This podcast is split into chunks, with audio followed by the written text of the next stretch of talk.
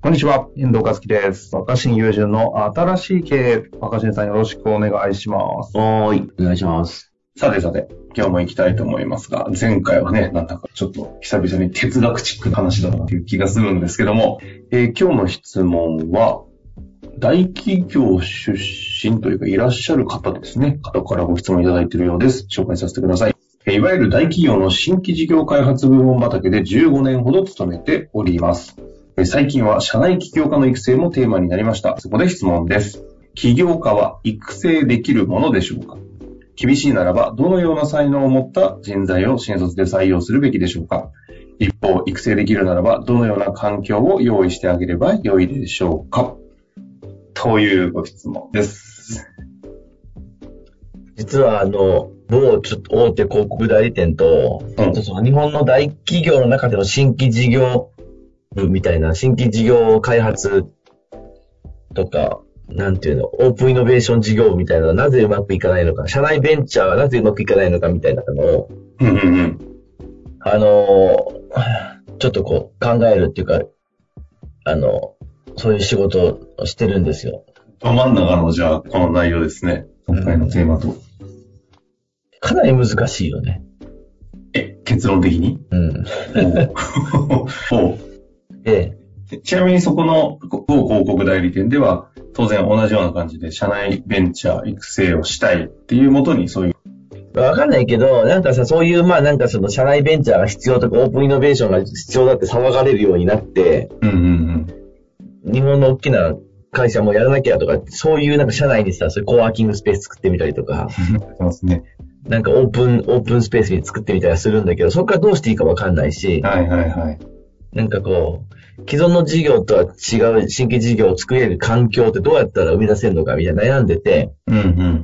なぜかとりあえずそういうこと悩んだら、お抱えの皆さんも名前が聞いたことある、とりあえず大手広告代理店に頼んでみるみたいな、クリエイティブなことやってくれるんじゃなかろうか、はいはいはい。実際別にそこに頼んだからだってクリエイティブな空気が、空間や仕組みが速攻できるわけじゃないんですよ、全然。うんうんだけどまあ、それを少しだから一緒に考えるっていうお仕事させてもらってるんだけうん。あど、あ、面白いですね。で、いきなり言っちゃいましたけど、厳しい、難しいよね、と。いやすごい厳しいと思うんだよね。おう。で、なぜ厳しいのかってことをちょっと考えていくと、うんヒントはちょっとあるんじゃないかなと。うん。で、やっぱ一番の問題は、はい。うん、その、成果だよね。 まあざっくり言うと、成果。ぜっかざっくり言うと、成果を求められる。ああ、はいはいはいはい。うん。成果を求め、 成果を求められるって言うとうさん何言ってんだって思うかもしれないけど、あの、まず僕は、こう新規事業みたいなものを作るときには、うんうん。うまくいくこともあれば、いかないこともあるっていう、もう大前提を、きちんと尊重しないといけないと思ってて、ああ、はいはいはい。うまくいかないこともある。新しいんだから。そうですね。うん。新しいっていうのはさ、時間に対して発生する概念だと僕は思ってて、うんうん。まあ、その少なくともその会社やその組織、そのチームにおいては、過去経験してないことを作ろうとしてるはずなんだよ。なるほど。新規事業ってまだないものをなんとか作ろうとするわけで、時間に対して未来のことを語ってるわけですね。確かだから、究極言うと新しいっていうのは、正しいかどうかわかんないし、うまくいくかどうかが見見通し立たないものだと思うんですよ。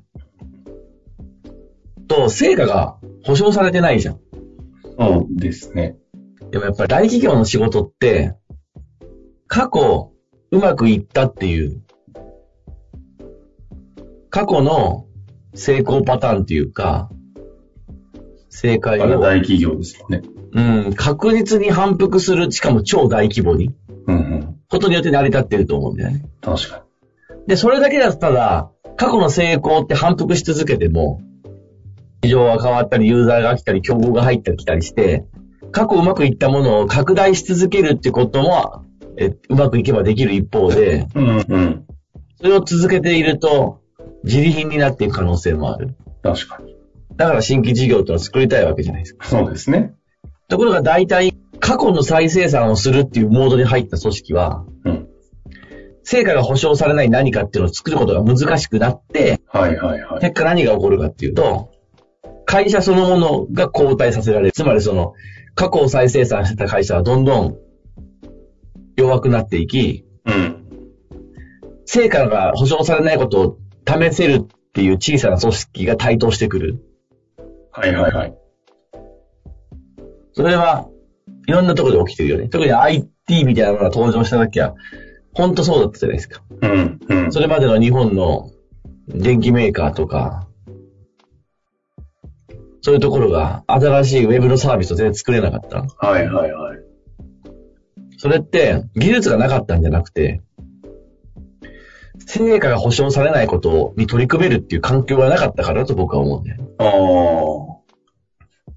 だからもう途中から自分たちでやるの諦めて、みんななんか、あの、投資に、投資に回って、そうですそね。うそうそうそう。と、ネームバリューを使って、何々がが作ってファンドが投資してくれてるうんんだはいよはいはい。でも自分たち CVC 側に回のるベンチャーにやる。それはさ、技術の問題ではなく、僕はその環境の問題だと思ってるんですよ。ああ。うん。っていう話を踏まえて考えると、踏まえてね。なんかこの辺までだとあれですかイノベーションのジレンマって言われるような話なんですかね。うん。唯一できるとすれば、ほやっぱりもうその、採用のコースを変えて、う。はで、もう一つは、やっぱ出島を作る必要があると思うんだよね。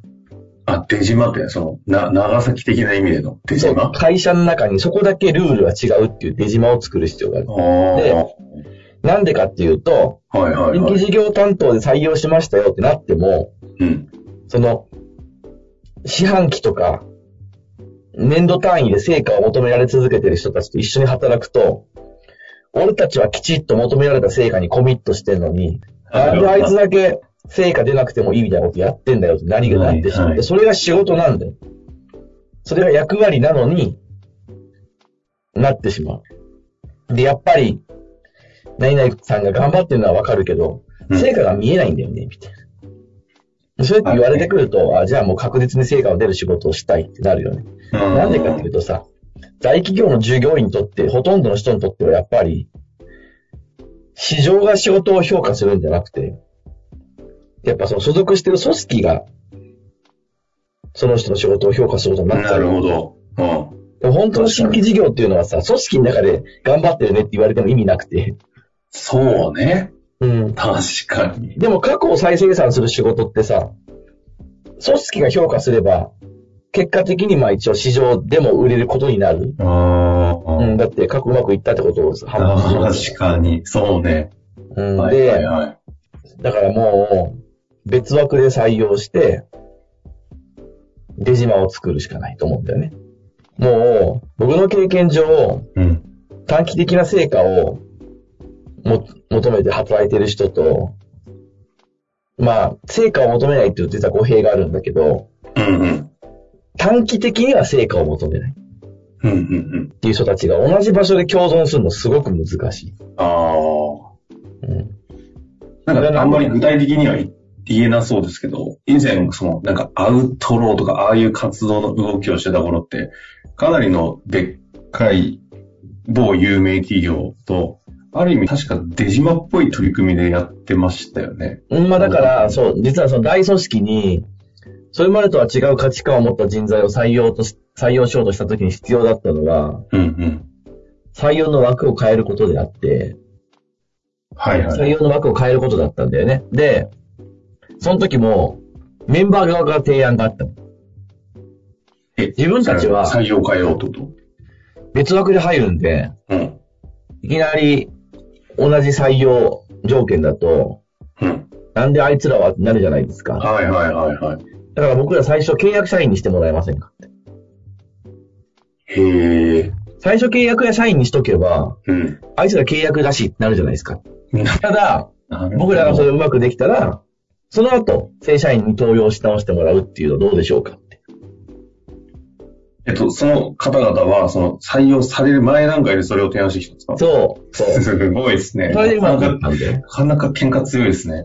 でもそのいわゆる、まあだから、出島メンバーだよ。僕僕らは自分は出島メンバーなんで、はいはい。その、本土の人たちと同じ採用条件だと本土の人怒りますよね、みたい確かな。なんであんななんか、大学ずっと行ってなかったようなやつとか、何回も留年してるやつとか、大学入り直してるやつとか、に。うんうんうん。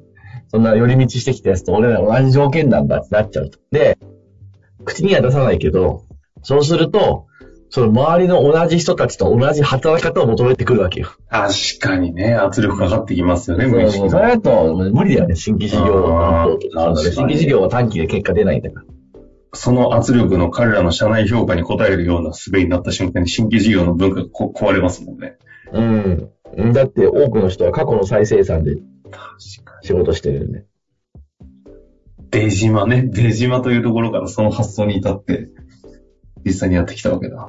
え、ちなみに最後ですけど、その今、ちょっと某、某広告代理店云々は、なんかそういう、うまく出島感出始めてるんですかまあそういう動きじゃないのか。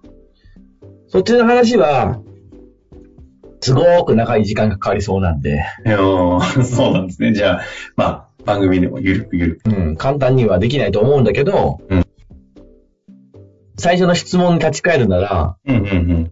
どんな人を採用しても、場所が変わらないと難しいと思う。あー今ここで言った場所っていうのは、ど、どういう意味の場所ってあいつうまり組織が変わらないと。ああ。うん。どんなになんかこう、新規事業を作れそうな人を採用しても、組織にのまり、の、の、のまり、んんん飲み込まれていく感じってことですか飲み込まれるっていうかさ、人間ってさ、ずっと自分だけ評価されないって耐えれないじゃん。だったら辞めるか、うん。染まるか。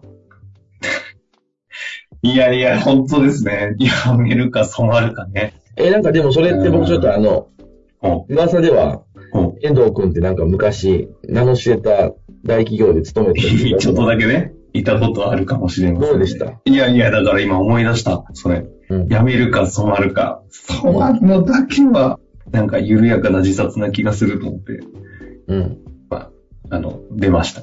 それやっぱりさ、自分は他の人とは違うマインドを持って新規事業的なことをやりたいとか思ってもできないんじゃないそうでしたね。っていうか、新規事業みたいなとこに立ち上がってそこ入ったんですよね。あ、お、お、だって、あなたの話じゃん。 そうそうそう。だから、今言われて思い出した。この相談あなたの話じゃないですか。ど本う当だですね。どうすだごい気持ちわかりましたわ。実際どうだったの新規事業担当みたいな感じになって、そういう部署に入ったと。いや、新規事業の、その、うんなんていうんですか、この出島そのものが、既存の組織に飲み込まれていくんですよ。あ、だから、あそこだけなんで遊んでんだって言われるってことでしょ。そうそう。で、人、個人の話じゃなくて、組織そのものが飲み込まれて、あの、1、2年も経つとなくなるっていうね。だから、ほら恐出恐島、ろしい出パワー島になりきってなかったと。いや、だと思いますね。ほんとそうでしたよ。全く違う理論で、はい。あの、過去に一回だけ、うんうん。そういう本当に出島っぽくしてると見に行ったことがあって、ほう。ホンダホンダ。ほホンダ、車のホンダうほうほう。ホンダがなんかそういう、だからその本当に新規事業とか新規アイデアを考えるような、もう本当に、あの、ベンチャー企業が借りてるような、ほうほうほなんか、あの、三、コンクリート打ちっぱなし、3階建てのビルみたいなのってあるじゃはいはいはないいデザイン事務所とかが入ってる感じのわかう。る、うんうんそんなでっかいビルじゃなくて、うん。うん。ちょっとこう、豪華な別荘みたいな感じの、コンクリート打ちっぱなし、うんエレベーターの中階段で歩きつつ。 3ある階で、なんかちょっとおしゃれビルみたいなのあるじゃん。ある。ああいうの丸々一棟借りて、ほう。もう新規事業開発っていう部署丸々をそこに入れてた。へえ。だから、やっぱりもう空気感も違ったし、ああ、ね、関わってたんですね。で、関わったというか見に、うん、たまたま見に行ったことがあって、へえ。呼んでもらって。うんうんうん。じゃあ、ホンダの、まあ、まあ、うん。ホンダの、ほ本体直轄だったり、子会社だったり、関連会社だったり、忘れたけど、はい。でも、うまあ、それがどう、そのことはわかんないんだけど、いうん。や、あれぐらいしないと手島にならない。なるほもう、そうそう、本社、本社と同じ場所に部屋ばっか作ってあっても、またあいつらなんか、みたいな。ど。そうね。だからもう見えないとこに追いやる。いや、でもそう思いますわ。いや、でも出島ね、いや、非常にわかりやすい話でしたし、そのプロセスの間にいろんな大量のヒントがあったと思いますので、ぜひ、ちょっと活かしていただきつつ、また同じような質問ありましたら、ぜひ具体的にいただけると嬉しく思います。は終わーい。り、終わりたいと思います。ありがとうございましあたりがとう。ございます。本日の番組はいかがでしたか番組では若新雄純への質問を受け付けております。ウェブ検索で若新雄純と入力し、検索結果に出てくるオフィシャルサイト若新ワールドにアクセス。その中のポッドキャストのバナーから質問フォームにご入力ください。